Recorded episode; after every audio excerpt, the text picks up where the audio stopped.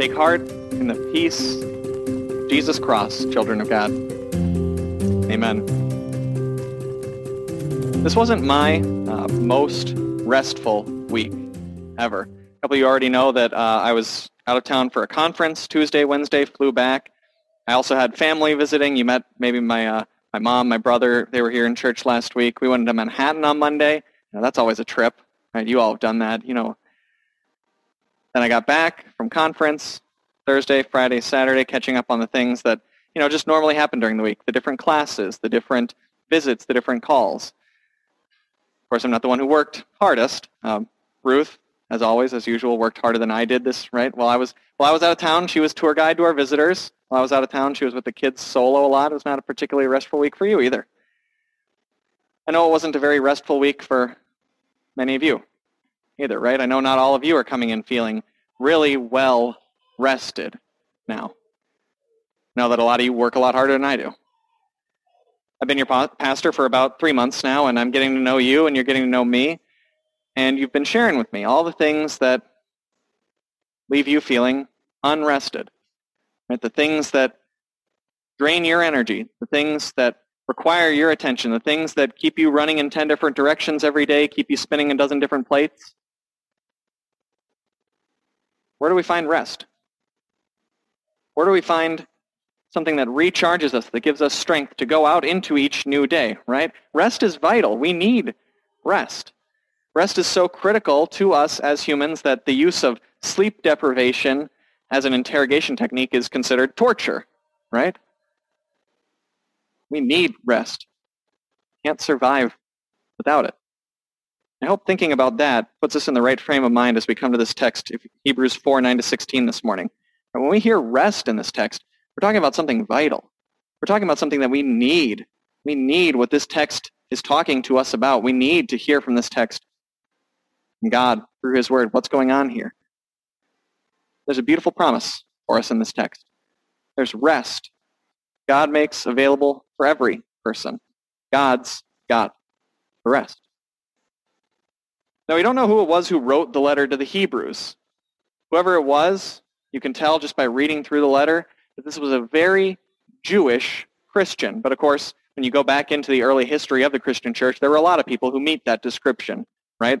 The Christian church began as Jewish people who saw the Messiah coming and saw in that the fulfillment of the Old Testament. They were all Jewish Christians in the beginning. So we really can't pin down too easily who it was who wrote this letter. He didn't sign it. The Jewish Christian writer of this letter, as we go through, another thing we're going to notice about it is he's writing to Jewish Christians, preaching to them, in fact. If you think about sort of the structure of the letter to the Hebrews and how it's rhetorically arranged, you realize that it's really a long sermon. And like I'm preaching on a text for my sermon this morning, the writer to the Hebrews is also preaching on a text. But his text is quite a bit larger. The, the writer of the Hebrews really preaches on the entire Old Testament. You get into the book of Hebrews, if you ever read it, just sit down and read through the one whole thing at one point. It's 13 chapters, so it's it's a commitment. But if you go, you realize that you're being walked through the whole Old Testament in this very Jesus-focused way. The writer to the Hebrews takes you through all of the Old Testament scriptures and shows you Jesus in them. This section that we're looking at today, again, Hebrews 4, 9 to 16, starts off talking about Sabbath. And in the Old Testament, that was a day of rest, which God commanded for his people. Don't work, God told them on the Sabbath. Spend time with your families. Spend time in God's Word. Don't even work on the Sabbath during the harvest season, the planting season, right? These times when that agrarian farming society needed to work. So they thought God told them, rest on the Sabbath every week, every seven days. Stop everything that you're doing. Stop all the things that you think you need to be doing just rest. Now, as you can imagine, of course, something, some command like that that was so present in their lives week in, week out, it had a profound effect on the collective Jewish cultural mindset. They, they looked at it like the Sabbath had to happen, and God told them that it did, that they had to rest. They wanted some help in making sure that they were following this command. So over the centuries, you had all these Jewish teachers, rabbis, coming up with various regulations defining rest for them, governing rest. One of those regulations was something like this. If you walked a certain distance on the Sabbath, you could call that leisure, right? You were just going for a stroll. You were resting. If you went further than that specified distance, though, uh, that was now work, and you were not allowed to do that. You can actually see that this sort of still carries on into our own day. Um, if you drive up into Huntington, just north of 25A, there's a road there called uh, Sabbath Day Path. I don't know if you've ever noticed that. But the length of that road, it's named that because you can walk the length of that road. You can take your Sabbath walk on that road without breaking the rabbinic prohibition. It's not too far. All of these rules were originally created with a good intention. Right? Again, the rabbis wanted to help people say, look, here's this command from God. He wants you to do this. Let's define that for you. Let's help you submit to that command. But we see throughout the Gospels, right, those Bible books that tell us the story of Jesus' life, what the, what the effect of all these commands was. People were accused of breaking God's law about the Sabbath for breaking these human regulations, these human definitions. Jesus would heal people on the Sabbath, and the Pharisees would get upset with him. Jesus is the one who gave the Sabbath, right? He's God. He's the one who gave the Sabbath to Moses on Mount Sinai, and they would tell him that he was breaking the Sabbath. You'd have Jesus and his disciples walking on the Sabbath. They would pick off some heads of grain in the fields, and the Pharisees would say, you're harvesting. You're not supposed to harvest on the Sabbath. Not really, not, not unless you really very, very legalistically define what harvesting is. Right? They're having a snack. Jesus' teaching and the teaching of the Pharisees ran directly counter to one another in this vital for the Jews area. What is rest? What is the Sabbath supposed to be? These Jewish Christians to whom the, to whom the letter of the Hebrews was written, uh, they wanted an answer to that question. They wanted to know what the rest was. Because you see, the Jewish Christians to whom Hebrews was written were being pressured to conform once again to all of those Old Testament ceremonial laws. Not just these things about the Sabbath, but about what they could eat and what they should wear and all these other ceremonial things, which had come to an end with the resurrection of Jesus. Paul, the apostle, explains that very clearly in his letter to the Colossian Christians, chapter 2. He says, Therefore, do not let anyone judge you by what you eat or drink. That was part of those ceremonial laws. Or with regard to a religious festival or a Sabbath day. These are a shadow of the things that were to come. The reality is found in Christ. These are a shadow of the things to come, the reality found in Christ, Paul says. All of these regulations, all of these ceremonial laws served only like a shadow to let them know that something greater was coming. A shadow like you might see if a friend's coming around a corner with the light behind them. And when the friend comes around the corner, you don't care about their shadow anymore. You want to talk to your friend. You want to see your friend. Paul is saying the same thing there. Quit looking at these things that were just shadows of what was coming. Look at Jesus now. Look at Jesus who has come. That was hard for Jewish Christians in the first century to wrap their heads around. Because again, the Sabbath left such a, a cultural imprint, a societal imprint on them. They still lived among other Jews. And for their whole lives, they had practiced the Sabbath. They had not worked on the Sabbath. The society in which they lived, the culture in which they lived, still operated with that time frame, that, that schedule around the Sabbath. Were they still supposed to feel guilty about working on the Sabbath? Were they still supposed to feel like they were breaking the law for breaking these man-made regulations or for even breaking this ceremonial law which God had said had come to an end. The Sabbath was not something that existed for its own sake, and the writer to the Hebrews reminds those people of them, of this. The Sabbath was something that existed for two purposes. One, it was going to show the people that they needed to trust God. This, the Sabbath was meant to foster their faith in God, to show them, look, it's not about your effort. It's not about you constantly working and striving and providing for yourself. Take a break. Back off. Trust that God will provide for you. It was one thing which the Sabbath did for the people, and then it pictured two things. The first thing that the Sabbath pictured was heaven. And we see that throughout this section of Hebrews 4 here. The Sabbath was a picture for the people of heaven. The Sabbath was an opportunity for God's people to rest in community, in fellowship with one another. And we can't say exactly what heaven is going to be like, right? God never in any way in the Bible spells out, this is exactly what heaven is going to be like. This is exactly the experience of your eternity in heaven. But he does give us some features of things that we will experience there in heaven. And one of the things that the Bible tells us is a part of heaven is rest in community, is eternity spent in fellowship with our brothers and sisters in Christ in God's presence. That was what the Sabbath pictured for the people. That eternal rest, that perfect rest in heaven that we will all enjoy. But it wasn't the only thing that God was picturing for the people with the Sabbath. Hebrews 4.3, which comes a few verses before our reading, says this. We who have believed enter God's rest. That's talking about the present. But not just heaven, not just the future, that eternity for which we're waiting, but right now, the writer to the Hebrews says, there's something that's being pictured by the Sabbath that we currently enjoy. Believers enjoy God's Sabbath rest now, here, in this world. What is that? Rest. We find that answer as we keep reading here in our section of Hebrews 4. The writer spends some time talking about the Sabbath, and then I don't know if you thought it was sort of a detour, but it does seem like it. He suddenly moves into this different direction, seems to be very invested in this metaphor for the Word of God as being a sharp sword. And this does seem somewhat to come out of left field, right? We were talking about the Sabbath. We were talking about rest. Why are we suddenly talking about swords? But the connection to God's Word there would have made sense to those Jewish Christians because they were used to thinking about the Sabbath as a time when they heard God's word. When they were Jewish, when they were living under those ceremonial laws, part of their Sabbath rest was going to synagogue and hearing from God's word.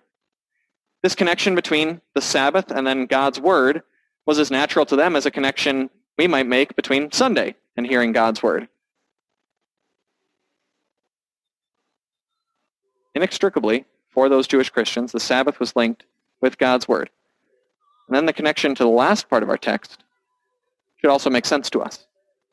Again, it might have seemed at first as we were reading through that as if Hebrews 4, 9 to 16 is sort of made up of three very unrelated subsections, right? First, you've got him talking about the Sabbath. Then suddenly he's talking about God's word being the sword.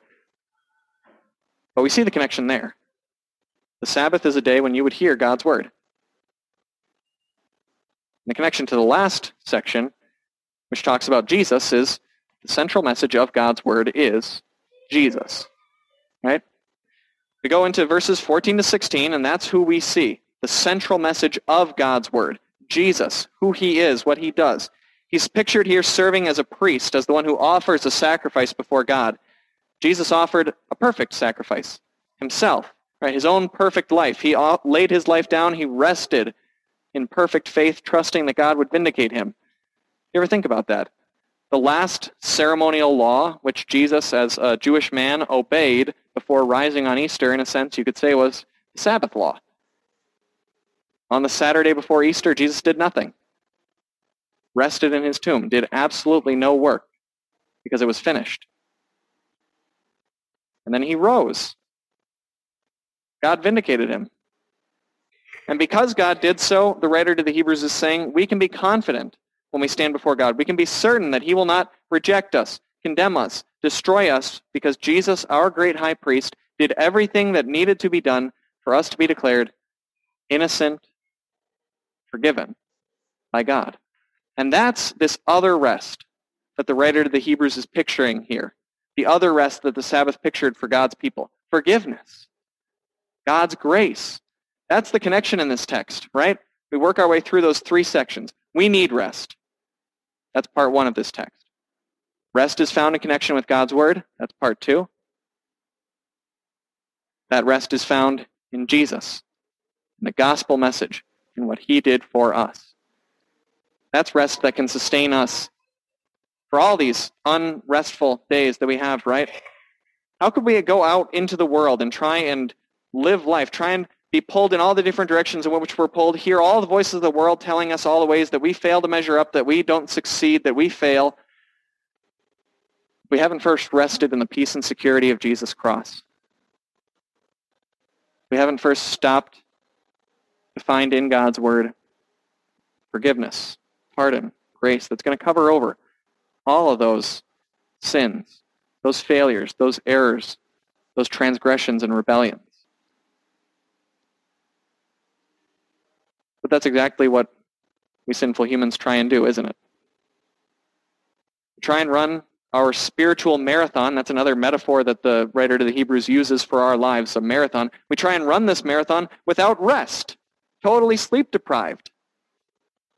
We try and go back out into the world, do our jobs, live our lives, live in our families, serve as citizens, do all these things that we have to do day in and day out, be pulled in all these different directions without resting. And even when we, sinner saints, do gather to find rest in God's Word, we're so tempted to look for something other than the rest there. We're so tempted to gather around God's Word and think, I'm doing a really good thing by gathering here, right? By focusing on myself and what I'm doing rather than what God is doing for us, for me here.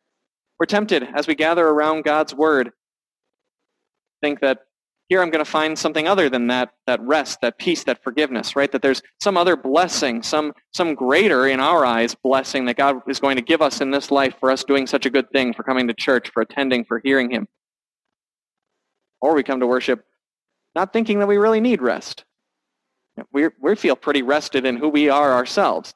We come to worship thinking that we'll hear maybe a message about how good we are and how bad all the other wicked people are. The writer of the Hebrews has a warning for us about failure to look for God's rest.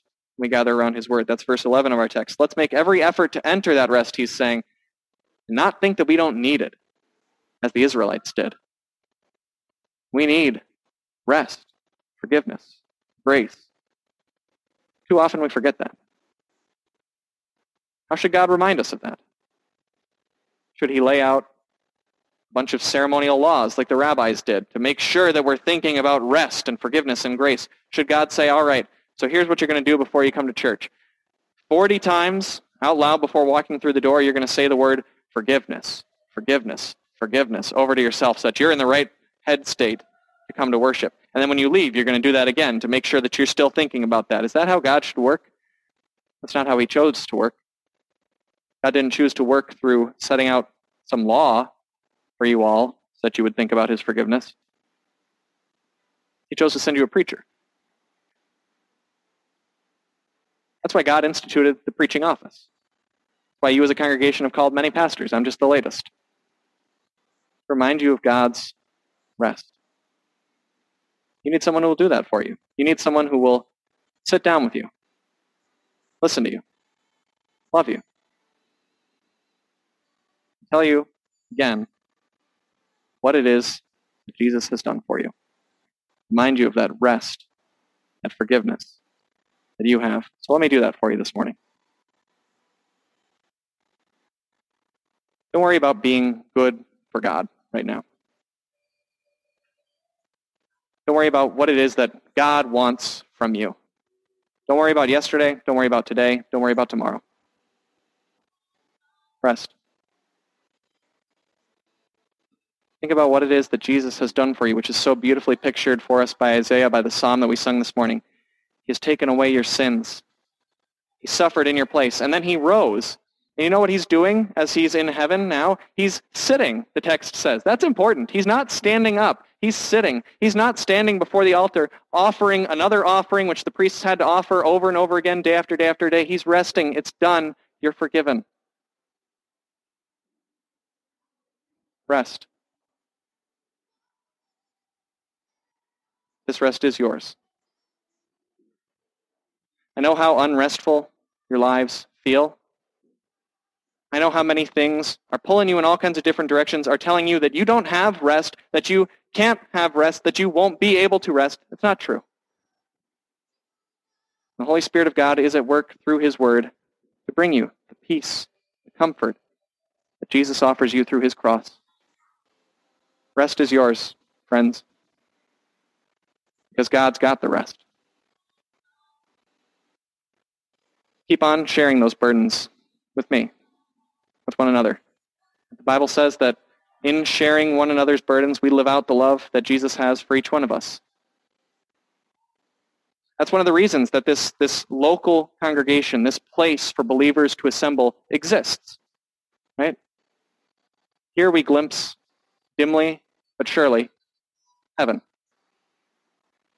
Here we rest in community and fellowship with one another. The writer to the Hebrews, again, looking at our text, tells us, let's make every effort. Let us make every effort to enter this rest together. This is a joint effort. We walk hand in hand, resting all the way on our journey toward heaven. Let me lead you in prayer this morning.